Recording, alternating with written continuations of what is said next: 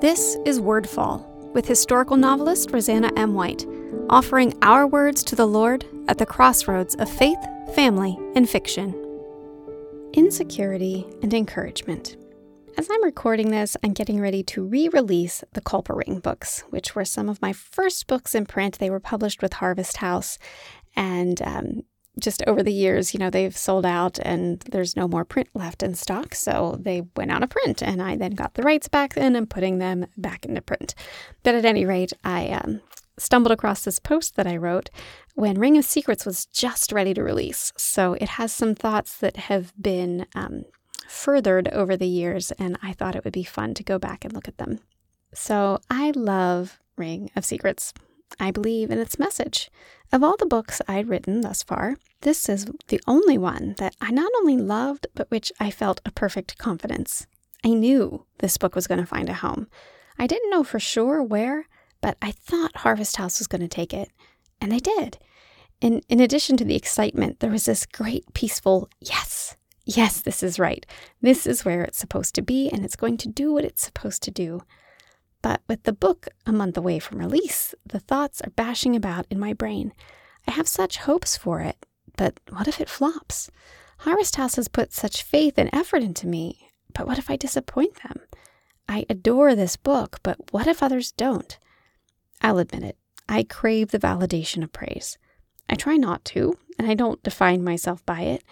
I will always write as long as I'm able and God permits, and if all the world tells me I stink, Frankly, I'm going to write anyway.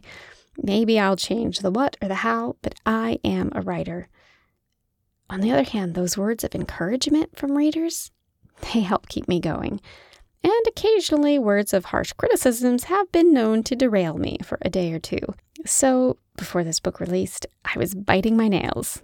The reviews started coming in from advanced readers.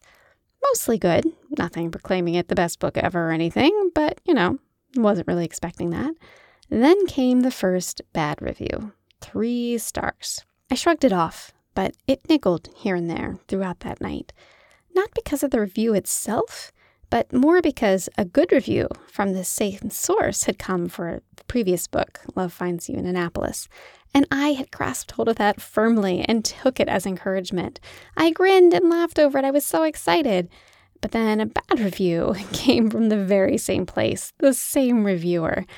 And I just had to shrug it off. So, in a way, this has always seemed hypocritical to me.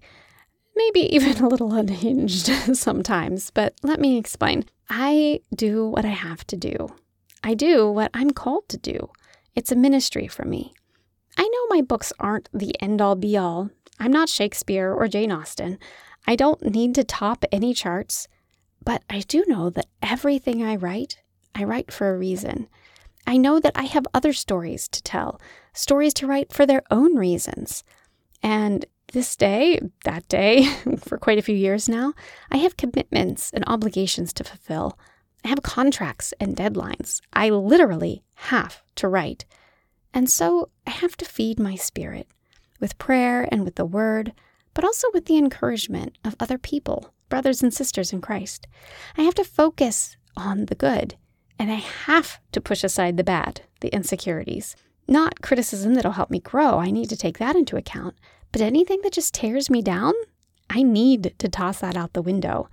And whatever it is that you do in life, you need to learn to do the same. Because this is how we keep going. This is how we survive. This is how we flourish. We take the encouragement, we let it edify and build us up. But discouragement, just toss that out. So, when it comes to my books, I have to trust that whatever this book or that book does, whatever any of them do, it's okay. I have to remember it's not about sales or reviews or awards or acclaim or royalty checks. It's about obeying and listening, and most of all, loving. Loving my Lord enough to write the books He lays on my heart, and loving the readers enough to risk insecurity and disappointment enough to put my work out there. Check out roseannamwhite.com for information about me or my books and to subscribe to my newsletter. This episode of Wordfall is brought to you by the Tea Party Book Club. Books, tea, great conversation, all from the convenience of your own home.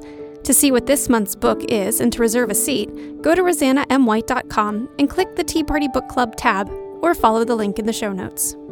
Wordfall is a proud part of the Whitefire Podcast Network. Please visit whitefire.tv slash podcast for other shows I know you'll love.